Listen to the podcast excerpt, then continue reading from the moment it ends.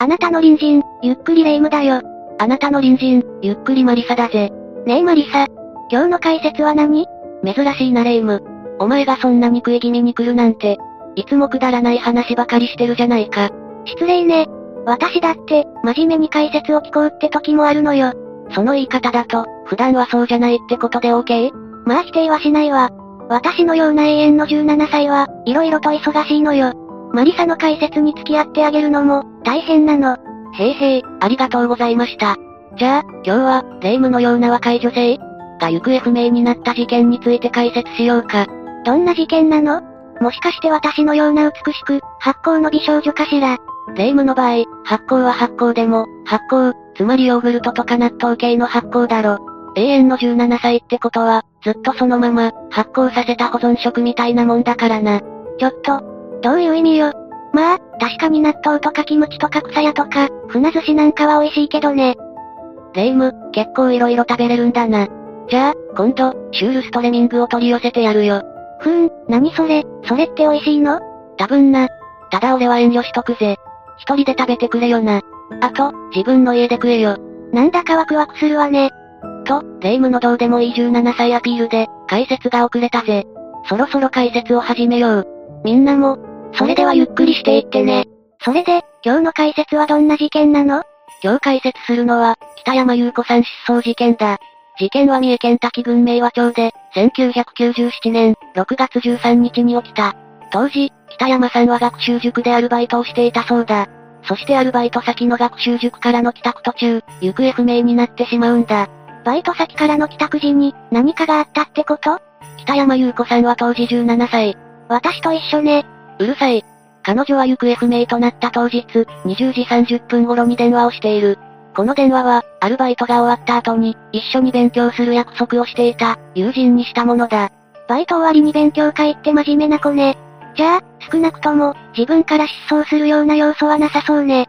ああ、友人に、あと10分くらいで着くよ。と、公衆電話から電話をした後、足取りが途絶えてしまう。友人の証言は間違いないの？その友人と北山さんは、小学校からの付き合いで、親友と呼べるほどの仲だったんだ。その友達の家に行き、中間テストに向けた、勉強会をする予定だったんだが、消えてしまったのね。そうだ。しかも電話をしたのが20時30分頃なんだが、実はその直前、彼女は母親と弟と一緒にいた。どういうこと？アルバイトの帰りじゃなかったの？アルバイト先の学習塾で、テストの採点業務を終えた北山さんは、20時頃にアルバイト先の学習塾を出た。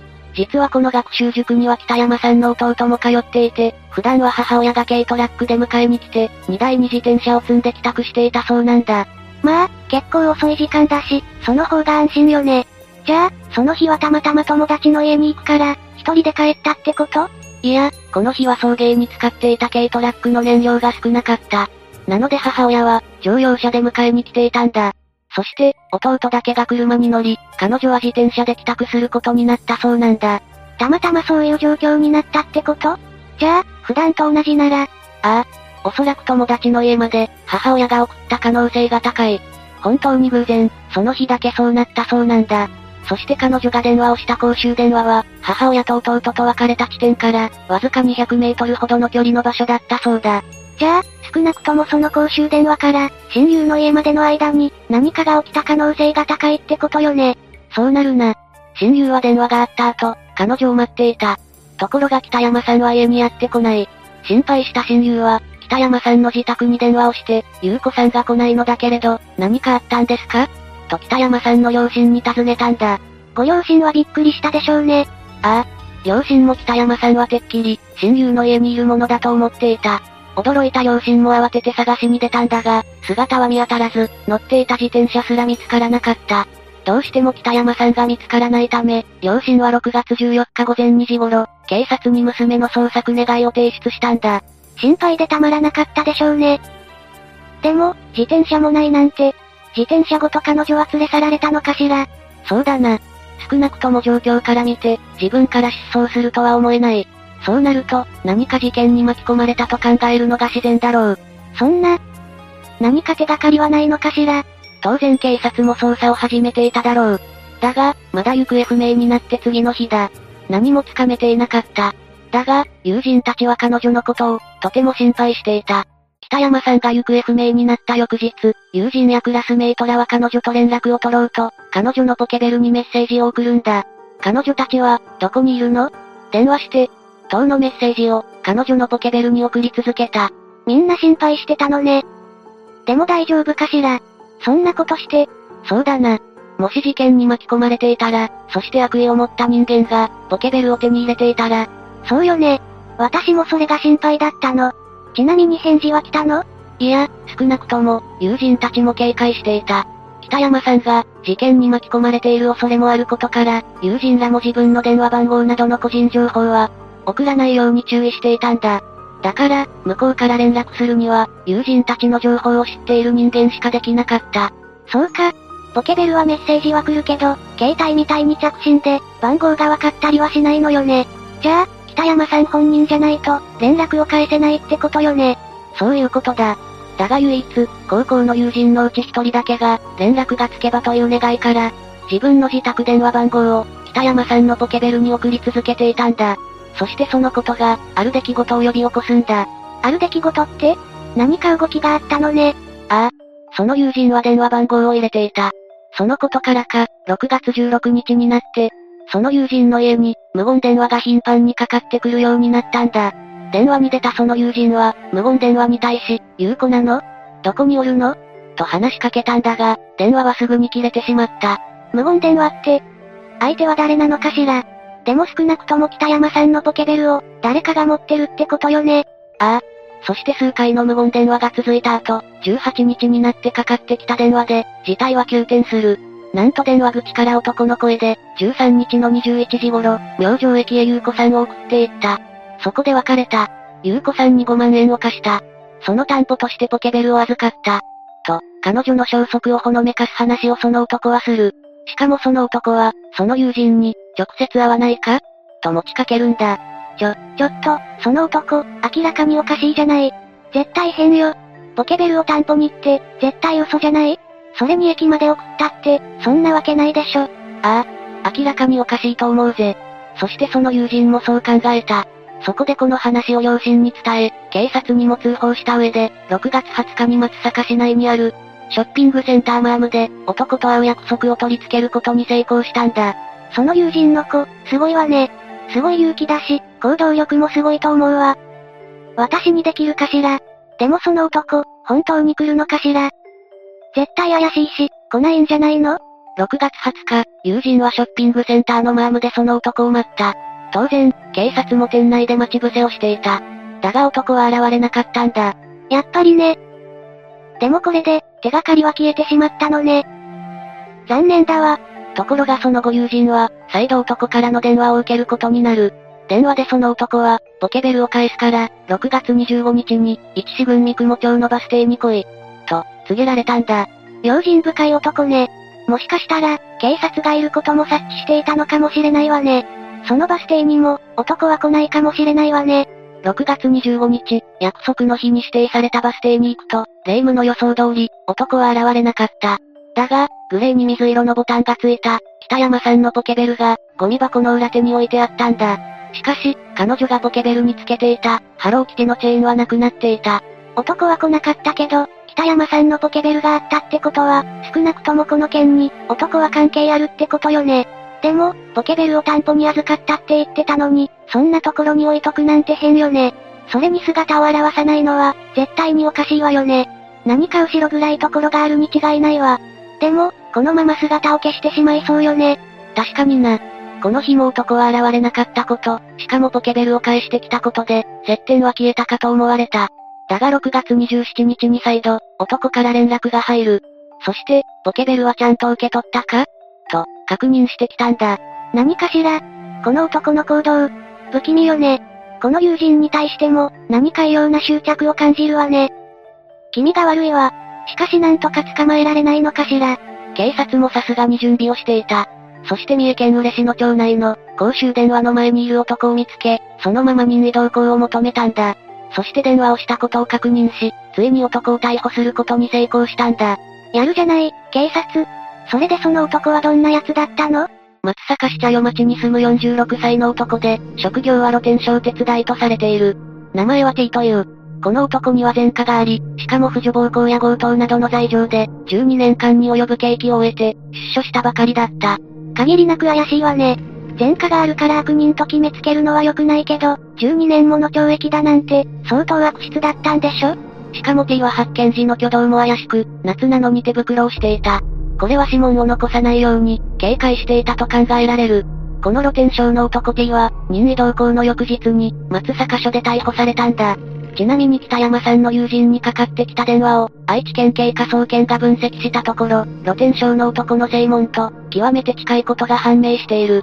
さらにこの男が逮捕されて以降、友人の家にかかってきていた、不審な男からの電話もやんだ。このことからも、この男が電話をしていたと考えて、間違いないだろう。超絶怪しいわね。少なくともこの男が、何らかの事情を知っていることは、間違いないと思うわ。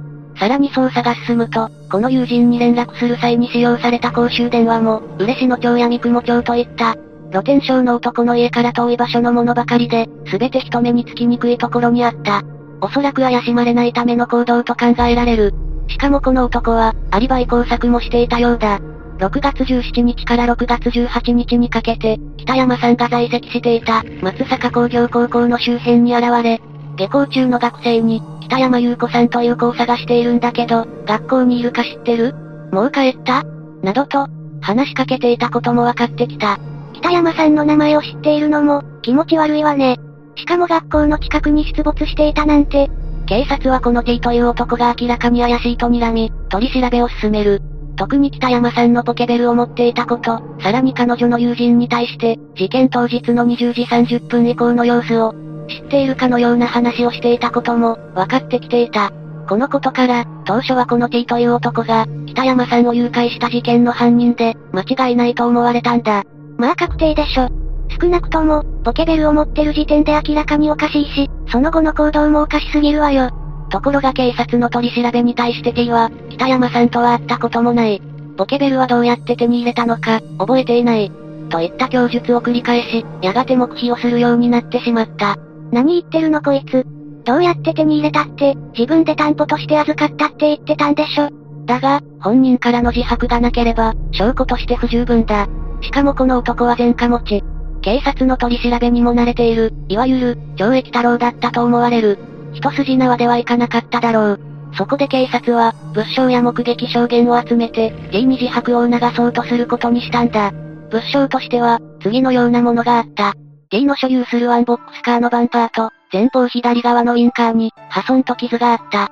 さらにそのワンボックスカーから、北山さんのものと思われる、緩和辞典が出てきた。また T のズボンから、女性もののハンカチが発見された。これについては北山さんの母親が、娘のハンカチに似ている、と証言している。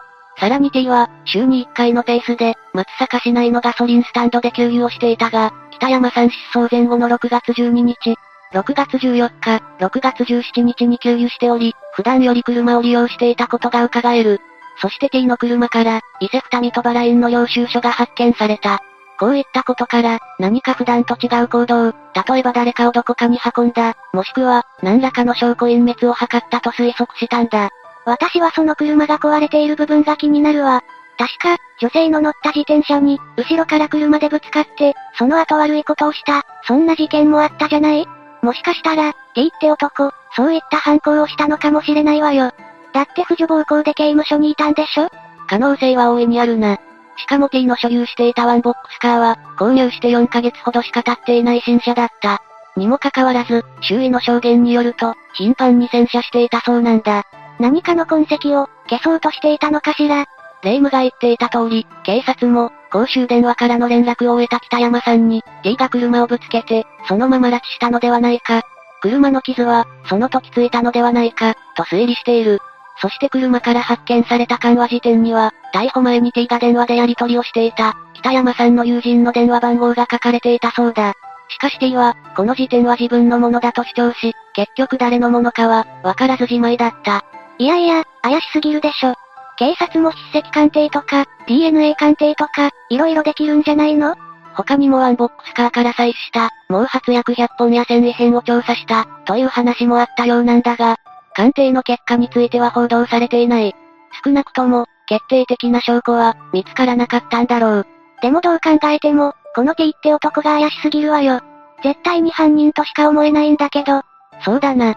物証の他にも、北山さんが行方不明になる直前に訪れた、町役場近くの公衆電話付近で、T の車と同じ色の車が止まっているのを、見た人がいるというものや、事件の数日前から北山さんは周囲に、最近、白い車に後をつけられている気がする。怖い、と相談していたなどの証言もあったんだ。同じ色の車。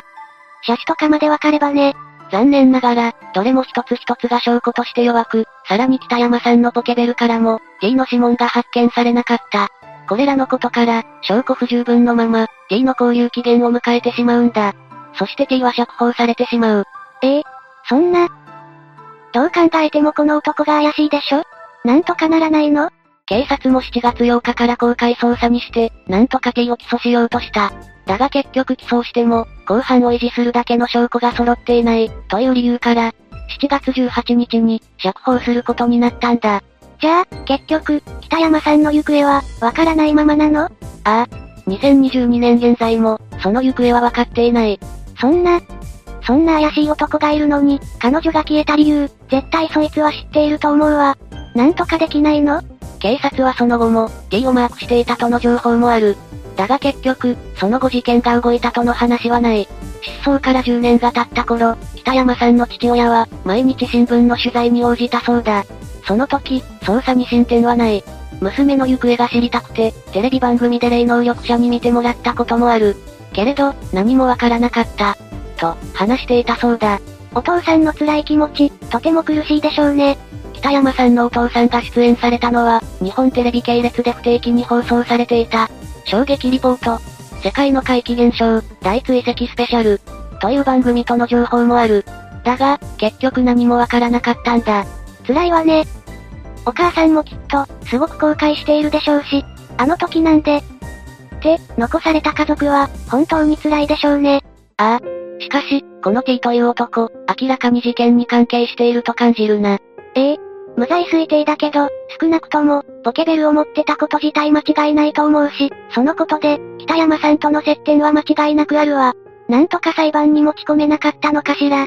前科もあり、明らかに怪しい行動、さらには物証もあったわけだからな。だが残念ながら、警察は詰め切れなかったんだろう。T は黙秘と証拠隠滅で乗り切ってしまった。こう言っちゃなんだけど、もし T が事件に関わっていたら、北山さんが無事とは考えにくいわよね。あまり考えたくはないが、T は何度も犯罪を犯している。ある意味経験を積んだベテランだ。結果的に捕まりにくい。捕まったとしても、言い逃れができる。逃げ切れることであろうことを、学習していてもおかしくはない。この男はその後、どうしているのかしらおとなしくしているのか、それともまた新たに、何らかの犯行を犯しているのかしら残念ながら、この T についての情報はない。どこで何をしているのか。事件当時46歳だったから。今だと71歳ってことよね。どこでどうしているのかしら。何にせよ、北山さんについては、何でもいい、何か情報が出てくることを祈るしかない。今でも事件を風化させないために、松坂駅ではビラを配ったり、情報提供を求めて、活動が行われているんだぜ。ご両親のためにも、何かわかるといいわね。ああ。今日は未解決の失踪事件だったから、ちょっと辛いな。そうね。若い17歳の未来ある女性なだけに、本当に気の毒だわ。いや、別にお年寄りならいいってわけじゃないけど。誰もそんなこと言ってないだろ。霊夢だって自称17歳なだけだし、なんだったら、住所不定無職も入るんじゃないか？ちょっと、それは言い過ぎよ。確かに私はマリサの家に居候しているし、たまにマリサの仕事を手伝うだけだから、間違ってるとは言えないけど。ということは、霊夢は逮捕されたら、自称住所不定無職、霊夢容疑者17歳。こういう風になるんだよな。きっとネットで、17歳って、サバ読みすぎ、とか、色々書かれちゃうぜ。やめてよ。ま、まあ、とりあえず、捕まらなければいいわけよね。決めたわ。私、もうこの家から出ない。ちょ、いい加減迷惑なんだが。そろそろ自分で部屋借りてくれよ。いいじゃない。ケチケチしないでよ。ちゃんと風呂掃除もゴミ出しもするから、ねえ当たり前だ。お前、全く何も家事しないじゃないか。いい加減にしろよ。大丈夫。私はまだ本気出してないだけよ。わかった。じゃあ、今すぐ本気出せ。ええちちょっと、マリサ、怖いわ。本気出せ。わ、わかったわよ。すぐに片付けるわ。もう、すぐに怒るんだから。視聴者のみんなの隣にも、残念ながら、恐ろしく迷惑な隣人になってしまった霊夢が、住んでいるかもしれない。私みたいないい隣人だけじゃないわ。もし、怪しい隣人を知ってる人がいたら、ぜひ教えてね。ここに一匹いるけどな。じゃあ、次回までのお別れだ。それまで皆が、無事に過ごしていることを祈ってるぜ。それじゃ、次回も私たちの隣人として、ゆっくりしていってね。